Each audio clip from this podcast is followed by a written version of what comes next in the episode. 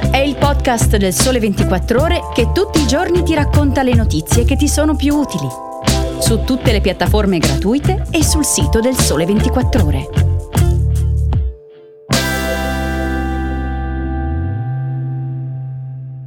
Buongiorno e benvenuti ad un nuovo episodio di Start. Oggi è mercoledì 21 febbraio e io sono Silvia Martelli. In questa puntata parliamo del costo della guerra in Ucraina, del mondo dei medicinali contraffatti e dello sciopero del personale medico in Corea del Sud.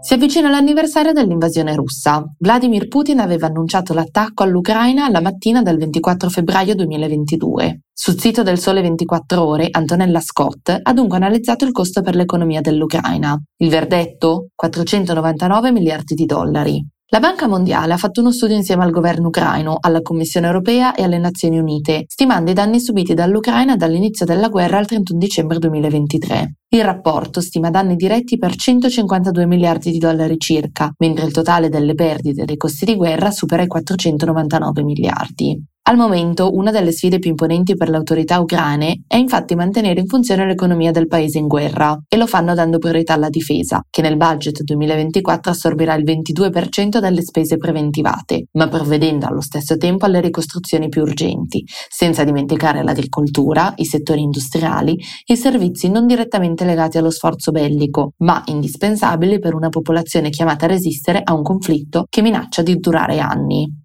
Secondo la Banca Mondiale, la ricostruzione costerà circa 486 miliardi di dollari nell'arco di 10 anni. Nel frattempo il governo ucraino richiama però l'attenzione sul presente. Ha fatto sapere che per il 2024 mancano 9,5 miliardi di dollari, dei 15 stimati necessari per provvedere alla ricostruzione di quanto non può attendere la fine della guerra, come danni alle infrastrutture energetiche, alle strade o alle abitazioni.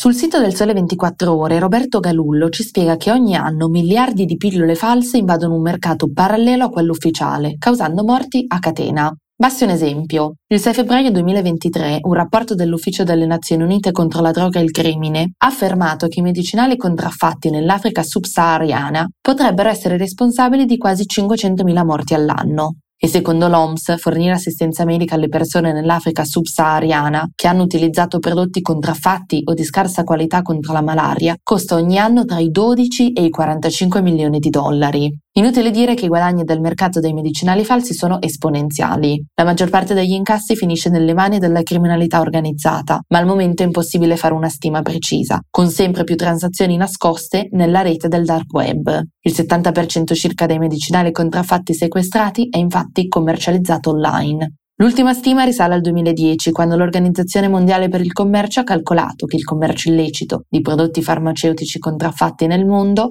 rappresenta un'industria da 200 miliardi di dollari all'anno, una cifra che, 14 anni dopo, appare inverosimilmente sottostimata. Secondo l'OMS, la percentuale di farmaci contraffatti varia fra l'1 e il 10% circa del settore globale, ma per Transnational Alliance for Illicit Trade la quota raggiunge il 30% in Asia, Africa e America Latina e oltre il 20% nei paesi dell'ex blocco sovietico. L'operazione SHIELD, condotta da Europol, cioè l'Agenzia Europea Anticrimine, ha permesso finora di smantellare 52 gruppi criminali, sequestrare oltre 13 milioni tra medicinali, materie prime e prodotti per un valore di 64 milioni di euro. Sono stati inoltre sequestrati quattro laboratori clandestini. Secondo l'Istituto per la sicurezza farmaceutica con sede a Vienna, nel 2022 sono state arrestate 4.172 persone per contraffazione, dirottamento illegale o furto di prodotti farmaceutici politici, un aumento del 42% rispetto al 2021. Il maggior numero di arresti si è verificato nelle regioni asiatiche, ma va sottolineato che mentre l'attività di ricerca è concentrata in Europa e Nord America, la produzione è esternalizzata verso l'Asia, in particolare proprio tra India e Cina.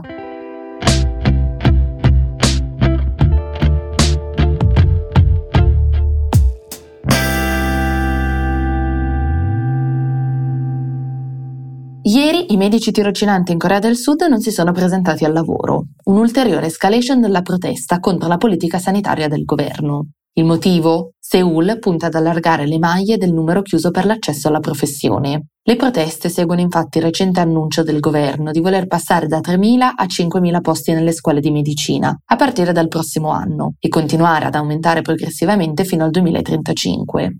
Il numero è rimasto lo stesso dal 2005, ma il governo sostiene che ora sia fondamentale avere più medici per far fronte a quella che definisce una carenza del sistema sanitario, considerando anche il rapido invecchiamento della popolazione del paese e quindi un numero crescente di necessità di assistenza medica. Attualmente nel paese ci sono solo 2,5 medici ogni mille persone, per un totale di 140.000 medici. Si tratta del secondo tasso più basso nel gruppo di nazioni dell'Ocse, dopo il Messico. C'è una carenza di medici particolarmente critica nelle regioni più remote del paese e in specialità come pediatria e ostetricia, considerate meno redditizie rispetto a pratiche come dermatologia e chirurgia plastica. Ma il piano del governo di fronteggiare la carenza ha scatenato una forte reazione da parte di molti medici, secondo cui le 2000 nuove ammissioni sono troppe per essere gestite dalle scuole di medicina. I medici ritengono inoltre che le risorse dovrebbero essere utilizzate prima per risolvere altri problemi. Ma secondo gli esperti il vero motivo dell'agitazione è che più medici significa più concorrenza e quindi potenzialmente stipendi più bassi. Ricordiamo che i medici in Corea del Sud sono tra i più pagati al mondo. Secondo i dati dell'Ocse del 2022, uno specialista di un ospedale pubblico riceve quasi 185.000 euro all'anno, uno stipendio che supera di gran lunga la media nazionale. L'agitazione del corpo sanitario sta provocando la cancellazione di interventi chirurgici e altri trattamenti medici negli ospedali. Al momento più della metà dei 13.000 medici in formazione in Corea del Sud ha aderito alla protesta. Si prevede che altri tirocinanti seguiranno l'esempio. Il Ministero della Salute ha esortato il personale sanitario a tornare immediatamente al lavoro, dicendo che la vita dei pazienti non può essere messa in pericolo in una battaglia contro il governo. Secondo gli esperti, se lo sciopero si prolungasse o se vi aderissero anche i medici più anziani, l'intero sistema sanitario della Corea del Sud sarebbe a rischio. Il secondo viceministro della Sanità, Park Min-soon, ha dichiarato che il governo ricorrerà a mezzi legali per interrompere lo sciopero. Le autorità hanno infatti il potere legale di revocare la licenza di un medico, qualora le sue azioni minaccino l'assistenza sanitaria nazionale. In passato il Paese ha già avviato procedimenti giudiziari contro i medici in sciopero. E anche per oggi è tutto. Grazie per l'ascolto e appuntamento a domani con un nuovo episodio di Start. Buona giornata.